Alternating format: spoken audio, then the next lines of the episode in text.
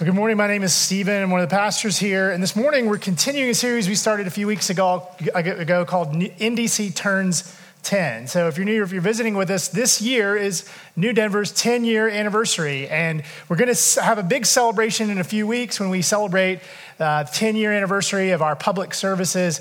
Uh, but in the month leading up to that celebration, uh, we decided to do this series to look back and to remember all of the foundational commitments, all of the things that make New Denver what New Denver is, and to look back and think about those and to look at, at how they still shape us, to look forward and to consider how these foundational commitments have changed over time or shifted and, and where we are and where we're headed as a community. And this morning, I want to begin by asking uh, you, asking all of us a question Why are you here? Why, why are we here? Now, now, to be fair, this is not like an existential, like, why are we here in the universe kind of question. No, literally, why are you here this morning? Why are you at a church service. If you're not aware, this is, this is Denver. I mean, there are so many other things to do. I mean, for a starter, you could be sleeping still, you could still be in bed. Now the parents are like, no, I've been up since like 5 a.m. You know, my kids woke me up. But but even then, even if you you're an early riser and you would have already been up by now, there's a lot of other things you could be doing. If you didn't know, there are these mountains over there. They're they're kind of amazing. You could be camping this weekend. You could be out hiking right now. Parks. There are so many parks and amazing things to do. You could be running or exercising, riding your bike, or, or just eating brunch. I mean, think about this. This is Denver. Like, there's hundreds of new restaurants that open and close uh, every single week. You could probably eat at a different one every day and never keep up. So the question is why are we here? Why did we choose to come to church this morning? Now, before you start heading to the exits, because I've talked you out of being here, um, I think there's actually a really good reason that we're all here. And I think it's a reason that we share together. Now, if you were to come up here, if we were to ask you one by one, why are you here this morning? There'd be a lot of different reasons, but I think there's a common reason that's underneath it for all of us. A common reason that would tie all of those individual reasons we might give together. And it's this I think underneath all of our motivations for getting up on a Sunday morning and coming to church is a simple desire. It's a desire for our life to be better in some way. We, we want our life to be better, richer, more purposeful, more meaningful. We want to be better. I want to be better. You want to be a better person. We want to feel like our life has some sort of purpose and meaning beyond the just everyday of getting up and going to work or going to school, coming home, eating dinner, watching Netflix, going out with friends on the weekend, hiking, lather, rinse, repeat. We just do the same things over and over. We want to find some purpose and meaning in all of that, in the life that we live. We want to be better in our relationships, better husbands and wives, better fathers and mothers to our kids. We, we'd like to not screw our kids up if possible. And we want to know how to make better decisions and how to navigate the complexities, the ups and downs, the difficult things, and the joyous things of life. I think that's why most people come to any religious system, but certainly to church, to a Christian church. I think that's why all of us are here. The reason, one of the reasons that's, that's there underneath it for all of us. We come with universal hopes and desires that our life might be better and that we might be able to be better people. And here's the good news I believe that that is totally possible. I believe that that is absolutely 100% possible, and I have had that experience in my life. And many of you could come up here and you could stand on this stage and you could talk about how your faith has positively impacted your life, how you have experienced a better, richer, more fulfilling life because of your faith. But let's be honest, that's not true for everybody, is it? There, there's a lot of people who have tried religion or tried faith, and they've come and they've tried it and they've left frustrated or disappointed. In fact, some of those people might say their life is worse off because of coming to church. Why is that? Why is it that some of us come and we have such a positive experience and our lives are changed, we're changed, and others, it just doesn't happen for them? Well, again, I can't speak to the reasons that everyone experiences disappointment with church or walks away from faith. But over the years, I've met with a lot of these people and talked with people, a lot of them who've had those experiences, some of them who are even coming back because, because they're still hoping. They haven't found it anywhere else. They grew up in church and they walked away disappointed and frustrated. And now they're back and they're just hoping that maybe things could be different this time around. And underneath all of that is a sense of disappointment. And I, I can't speak to the reason that everyone experiences disappointment. But I think expectations, unmet expectations, are always the heart at some level of our disappointment. Psychologists would tell us that, that expectations are actually, unmet expectations are actually the cause of disappointment. I found this definition online. I love it. Disappointment is our reaction to an outcome that does not match up to our expectations. The greater the disparity, the greater the disappointment.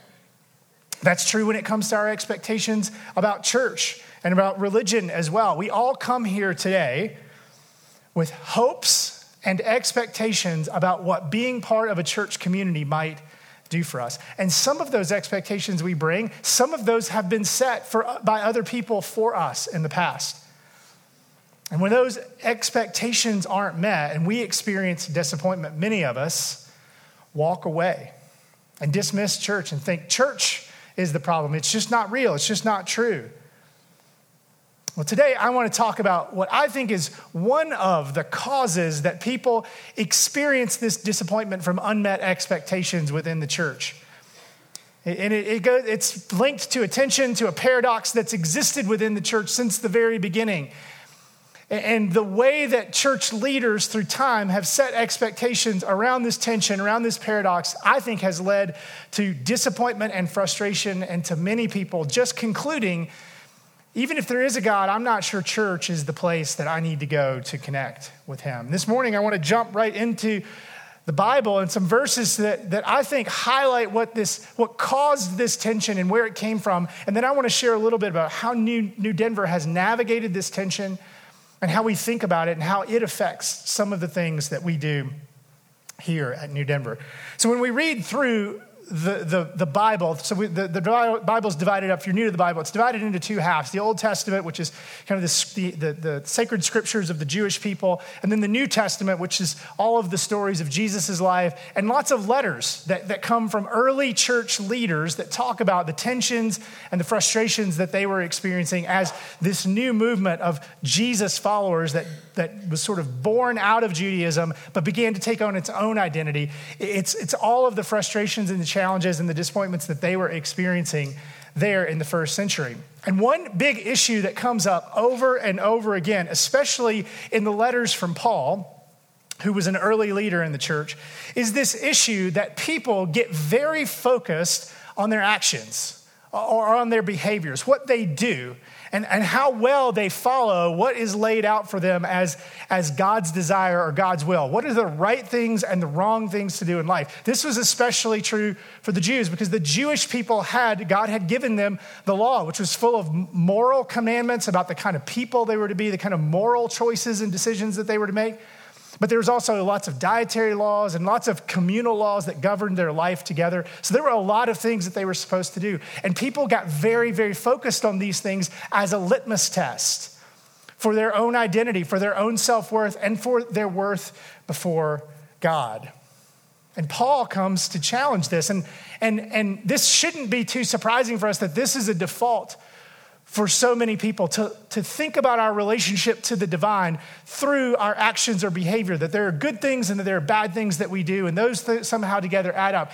That shouldn't surprise us because that's still a present reality for us. I would say for most people, for all those people who are running in the park today or out eating brunch right now, if you were to ask them, if there is an afterlife or if there is a God, what's most important? They would say, probably say, doing good things, like being a good person most people would say that's kind of how it works. I was reminded of this recently. My, my sons and I started watching a show. We're kind of late to the party. The show is called The Good Place. And The Good Place is all predicated on this idea. If you're not familiar with it, take a look at this short clip from the first episode. Uh, hello, everyone, and welcome to your first day in the afterlife. You were all, simply put, good people. But how do we know that you were good? How are we sure? During your time on earth, every one of your actions had a positive or a negative value, depending on how much good or bad that action put into the universe. Every sandwich you ate, every time you bought a magazine, every single thing you did had an effect that rippled out over time and ultimately created some amount of good or bad. You know how some people pull into the breakdown lane when there's traffic and they think to themselves, ah, who cares? No one's watching. We were watching. Surprise! anyway, when your time on earth has ended, we calculate the total value of your life using our perfectly accurate measuring system. Only the people with the very highest scores, the true cream of the crop, get to come here to the good place. What happens to everyone else, you ask? Don't worry about it. The point is, you are here because you lived one of the very best lives that could be lived. And you won't be alone. Your true soulmate is here too. That's right, soulmates are real. One of the other people in your neighborhood is your actual soulmate, and you will spend eternity together. So, welcome to eternal happiness. Welcome to the good place. Sponsored by Otters holding hands while they sleep. You know the way you feel when you see a picture of two otters holding hands? That's how you're going to feel every day. So what makes this show so funny is we don't. I mean, the, the, the question, the premise isn't even questioned. The premise that you know ultimately life is about doing good things, more good things than bad things. And what makes the show funny is the the, the main character is actually not a good person at all. And and the show launches down this path. I won't ruin it for you, but it launches down this path of what is good and bad, and how do you can you become a better person. But it never challenges this premise, this idea that basically all of life and the afterlife is about doing more good things than you do bad things. And I think if Paul were here today, he would probably say to us something similar to what I said to my kids after we watched this, because they're tortured pastors' kids who have to make who have to sit through theological conversations of watching comedies. I think he would say, there's something wrong with this picture. There's something wrong from the perspective of what Jesus told us and what we know about how, how our faith operates that tells us this just isn't right. He'd probably sit us down and explain something similar to what he shared in a letter in around 60 AD to the people in the church of Ephesus, where he wrote this. This comes from Ephesians chapter 2. Uh, verses 1 through 9. He says, As for you, you were dead in your transgressions and sins, in which you used to live when you followed the ways of this world and the ruler of the kingdom of the air, the spirit who's now at work in those who are disobedient.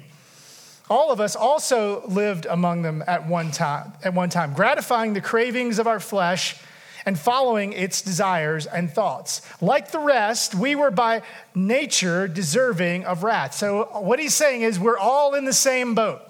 We have all gone off course somewhere. The good things that we did, don't overcome the bad things because the good things, even, are tainted. The things that we do all the time are just, there's something in us that's naturally selfish and tainted. It's, we can't help it. It's just something that's naturally in us, and we're all in the same boat. It doesn't matter how many good things you do, it'll never uh, overrule the, the negative things. There, this is not an equation.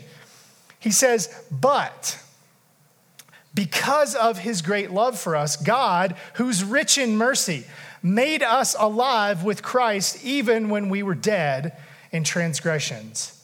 It is by grace that you have been saved, and God raised us up with Christ and seated us with him in the heavenly realms in Christ, in order that in the coming age, in coming ages, he might show the incomparable riches of his grace, expressed in his kindness to us in Christ Jesus. For it is by grace that you have been saved through faith. And this is not of yourselves. This is not of doing good things or bad things, not by works, good or bad, so that no one, he says, can boast. This is the basis of the good news of Jesus. We don't have to be better than everyone else. This is not a, cosmic competition to get into the good place. No, Paul says we've been made alive because of Jesus. Jesus' life, death, and resurrection accomplished something for us, opens up a possibility for relationship with God. And it is by our faith in Jesus that we are saved. We're all in the same boat. None of us are deserving. None of us,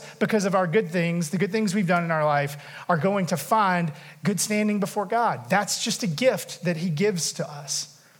He says that it's by grace, by grace that you've been saved. This is a gift of God, not by your actions, so that no one can boast. For Paul, this is the very basis of what our faith and what the nature of following the way of Jesus is about.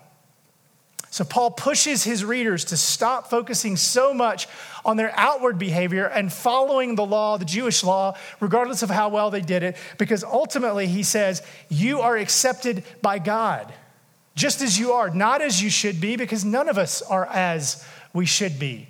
And that knowledge, he says, when you accept that, that gift from God, that transforms you. That love changes you. And for Paul, this was central. Now, here's where the tension comes in. Here's where the paradox enters. Around the same time that Paul was writing this letter to the, the, the church in Ephesus, Ephesus, there was another leader in the church. In fact, Jesus' half brother, a man named James, was leading the church in Jerusalem. So, again, the church began in Jerusalem with the apostles, the first followers of Jesus and they began to grow. And some people went out, like Paul, and, and began telling the good news about Jesus to lots of people. But the church, its center was still in Jerusalem, and James was the head of the church there. And James wrote a letter as well, or someone wrote it for him. We have a compiled set of teachings called the Book of James, which are attributed to him. And these are things that he taught. And in that book, James says this James chapter 2, verse 14. What good is it? My brothers and sisters, if someone claims to have faith but has no deeds, can such faith save them? Suppose a brother or sister is without clothes and daily food. If one of you says to them, Go in peace, keep warm, and be well fed, but does nothing about their physical needs, what good is it? In the same way, faith by itself if it is not accompanied by action, is dead.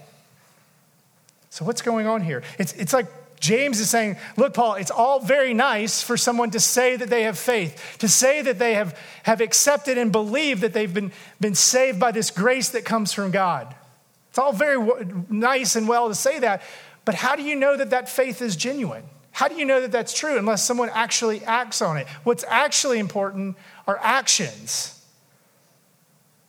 And so, what's going on here? Are these two men disagreeing? Have we discovered a contradiction in the Bible? Is this the Bible contradicting itself? Many people have thought so over time. Many people come to these verses and say, look, here, two leaders in the early church couldn't even agree what, what this religion is all about. And it's true that at first glance, it appears we have two contradictory perspectives. And this has led lots of people to pit Paul and James against one another. And I have this diagram that I think kind of shows what happens when we do that. They put faith on one end of a spectrum and actions on the other, and it's as if we have to choose one or the other. Paul is on one side saying faith is what saves us, not actions. And it's all in a reaction against like the dangers of, of, of legalism and judgmentalism on one side. That's what he's reacting against, is that you can get so focused on your actions that you lose sight of the, the fact that really it is just a gift. Faith is just a gift. And we are transformed by God's grace. But the flip side of that, James would say, is faith without action is dead. And the pendulum can swing that way pendulum swinging away from a, a, kind of a dead faith or hypocrisy. People saying, hey, I really believe that we should feed and clothe the poor. Brother, be warm and well fed, but they don't actually do anything about the people around them who are hurting, who are poor. And over time, people have set up this dichotomy, this, this difference, and set Paul and James against one another. And I think this is where some of the unmet expectations come for, because people, some of you in this room maybe have come to churches that have said, you know what, it's all about faith. You just need to believe. And if you believe, your life will be transformed. If you believe strongly enough that Jesus Christ died for you, that's enough. That's enough. God will transform you. And then nothing happened in your life. Nothing really changed. You believed as hard as you could, but nothing really changed. Uh, others of you, maybe you went to a church where, where they were really action oriented. They said, you know what, the church exists to be the good news in the world, and we've got to get out there, and we've got to, we've got to end homelessness and poverty. We've got to care about all of the recycling, of, kind of care for creation care. We have to fix all these things. And after a while, you just were exhausted because all it was was about the things that you were doing. And I think that this is a, a false dichotomy, a false choice, an either or that we don't have to make. Because I think the Bible teaches, and even Paul and James, as you read more, what you begin to understand is they're not on, on two sides of the same coin. They're not pulling against one another. They're actually saying the same thing, working for the same thing. And in New Denver, we think that following Jesus requires us to hold on to both of these things this paradox of faith and belief, along with actions. We've got another diagram of what that could look like. Where beliefs and actions are not set against one another, but they're set together, connected to one another. And, and of course, there are people who have no belief in anything and they don't really do anything about it. They're lost in life, they're apathetic, indifferent, they don't really care. But at some point or another, some point or another, that becomes unsatisfying. And they begin to ask questions. And they can begin to move in one of two directions towards believing in something or towards getting busy and, and acting. A lot of times people move towards the action side of things. And that's why I think that self help is a multi billion dollar industry. And there are a lot of self help oriented churches that, that feed that, but that by itself will ultimately lead to legalism, judgmentalism, and burnout. Actions without faith underpinning it, without understanding that, that really transformation is a gift from God, is not sustainable. Other people find their way into more faith oriented places where they're told that you just need to believe. You just need to have enough faith. If you just have enough faith, you can be changed, you can be transformed. But James would say this is dead faith. If you're not actually doing something, then you're hypocritical. And I'll be honest, there's a lot of that, particularly in our political world right now, where people are making choices and decisions that seem totally counter to the foundational beliefs of Christianity. And they're doing it for pragmatic reasons. But eventually, if we really want to experience true transformation and growth, we have to embrace the tension of these two things that faith and work, faith and, be- and actions, beliefs and actions have to go together. We have to wrestle with those things. And sometimes faith or belief precedes action. We can come to the Bible and read something that challenges what we believe about life, and it's challenging. And we choose to step in obedience and, and we begin to experience that transformation and change. But sometimes obedience comes before the faith. It's really hard to believe when Jesus says, hey, you know what? It's better if you, if you live a life where you forgive your enemies and pray for those who persecute you. That's hard to believe. But, but if you start taking steps to actually do that, you may begin to find that, that that's actually true. For, for others, you may begin to read in the Bible that, the generosity, that, that it's better to give than to receive. And you may find that you, you're challenged with that, but you begin to take steps and put that into practice, and that's a tension. And we believe at New Denver that that is where growth happens best. With belief and action working together to create transformation and our change and change in our lives. So, how do we put this perspective? This is the way we've always thought that Christianity works best. This is the way that we believe the Bible teaches us to live. So, how do we put that into action at New Denver? Our vision here is new lives, new Denver, new world. And all that means is at the heart of what we want to be about as a church is transformation. The heart of what we want to be about is transformation. This transformation that we believe comes from God. And it begins with personal transformation, new lives, that it is possible it is possible for you to experience some of the things that you hope for, to experience a better, more purposeful life. We believe that that's possible. We believe that it is possible for you to change. Change is an actual possibility that we believe in. And that as you begin to change and as your behaviors begin to change, guess what? That affects your relationships, your marriages, your families, your workplaces. That new Denver will begin to become a reality. Our city will change. And ultimately, we believe that this is how God changes the world through people, through communities of people living according to his truth, believing it and putting it into action. And over the last 10 years, we've worked to define and refine how we go about making that vision a reality for us and for all of you. How do we put those things into practice? And, and the, the, the clearest place that I can see this played out is in New Denver's core values. These are the things that we keep coming back to over and over again to guide what we do. These are the things that we look to to help us define what success looks like. How are we being successful as a church? What do we celebrate? As a church? What's important to us? And so, with the time that we have left, I want to go through our core values and I want to point out along the way how each one of them has intertwined faith and actions, belief and actions together. And I want to share those with you. And each one of these has a question that goes along with it, a question that you can ask yourself, that I can ask myself, that we as a community need to ask as to whether or not these values are just values that hang on a wall or whether they're actually making their way out into reality or not.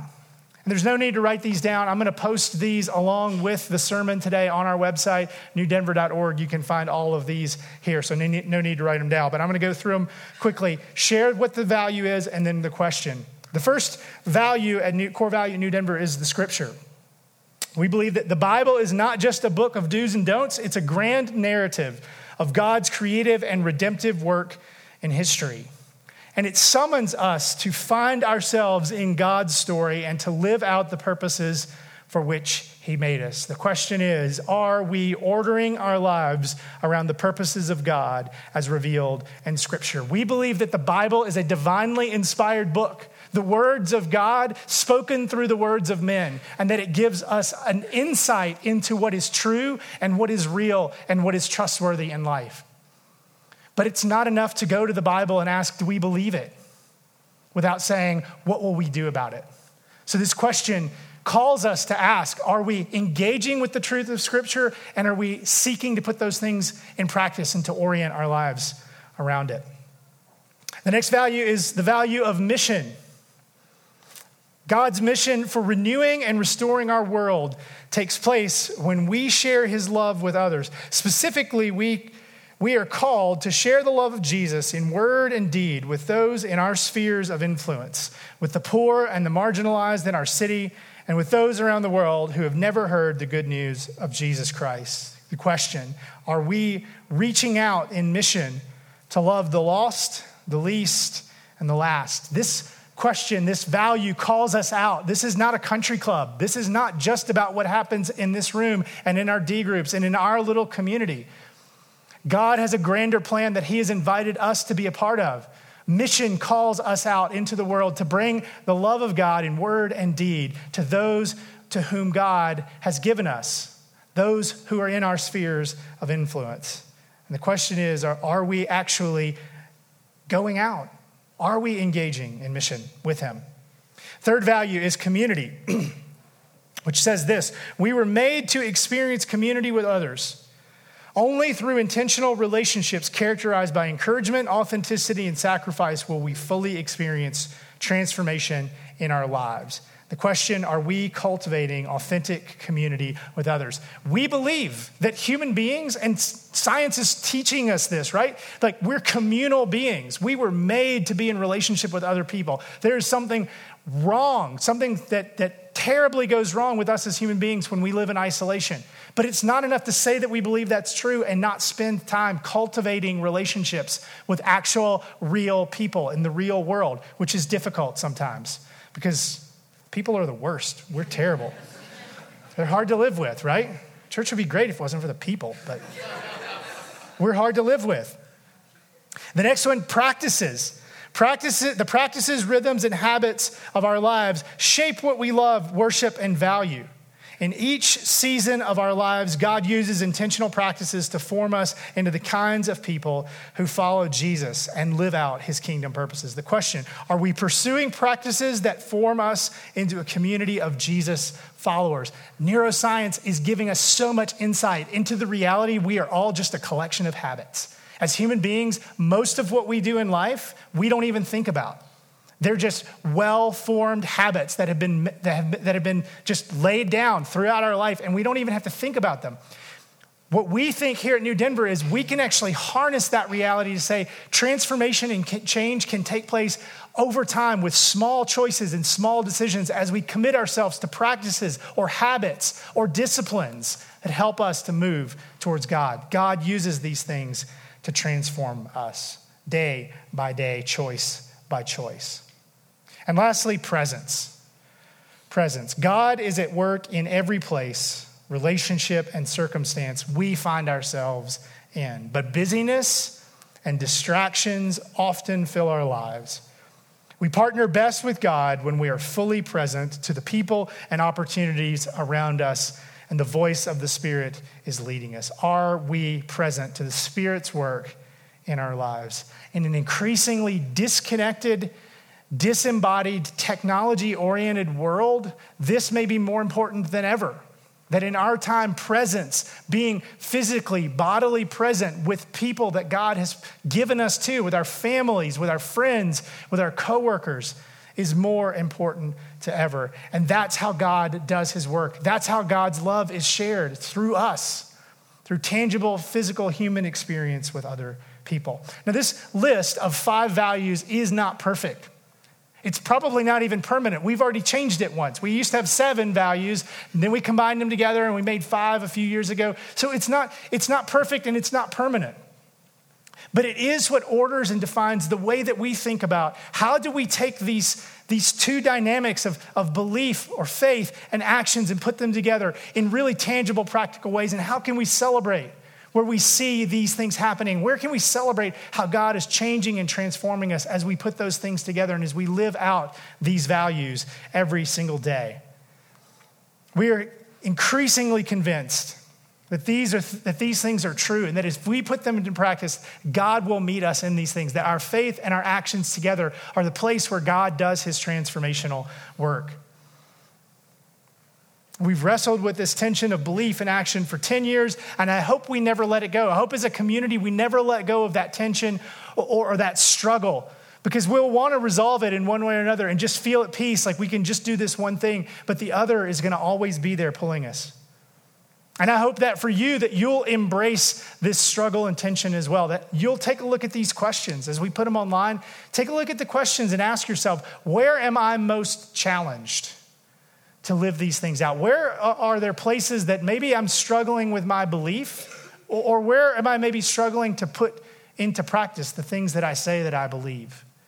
Which one of these values that we hold as a community is the greatest challenge for me? I hope you'll struggle with that personally. I hope you'll struggle with that in your D groups, talk about it. And that as we struggle together, we will encourage and, equip one another to continue holding that tension. That in that, God will transform us, He will meet us, He will change us. And through us, change our city and change our world. Let's pray that He would meet us in that struggle, meet us in that, those challenges, and help us to continue to pursue transformation even when it's difficult. Let's pray. Heavenly Father, um, forgive us when we try to simplify the things that are are just complicated. Um, faith, living out that faith, knowing how to know what's true and real and how to put it into practice is, is challenging and it's, it's a tension and we want it resolved. We want an easy answer. But your scripture doesn't make it that simple, Lord. Over and over through the stories of scripture, we, we see the lives of people living in complex circumstances, struggling to know what is true and what is real. Where is God in this? And how do we respond? And we're not any different, God. We, we pray for ourselves in this time. I pray for our community that, that as we struggle to discern what is true and what is real, as we, we hold the scripture in one hand and then we hold the, the newspaper and the daily events of our lives in the other and try to figure out how do these things make sense? How do we know what's true and what's real? How do we act in a way that represents you, that you would meet us in that struggle, and that you would change us through that struggle. and that we would remember that it's not about getting it right, because of what Jesus did, we are already accepted. But you have something for each one of us. You invite us to a journey of transformation, to increasingly become the people that you created us to be, and to experience the joy, the hope, the fulfillment, the purpose, the abundant life that Jesus promised was possible here and now, not just someplace out in the future after this life, in the good place. The joy and abundance is available to us now. Help us to continue to hope for that. Help us to continue to struggle for that each and every day. And we pray these things through the Son, by the Spirit. Amen.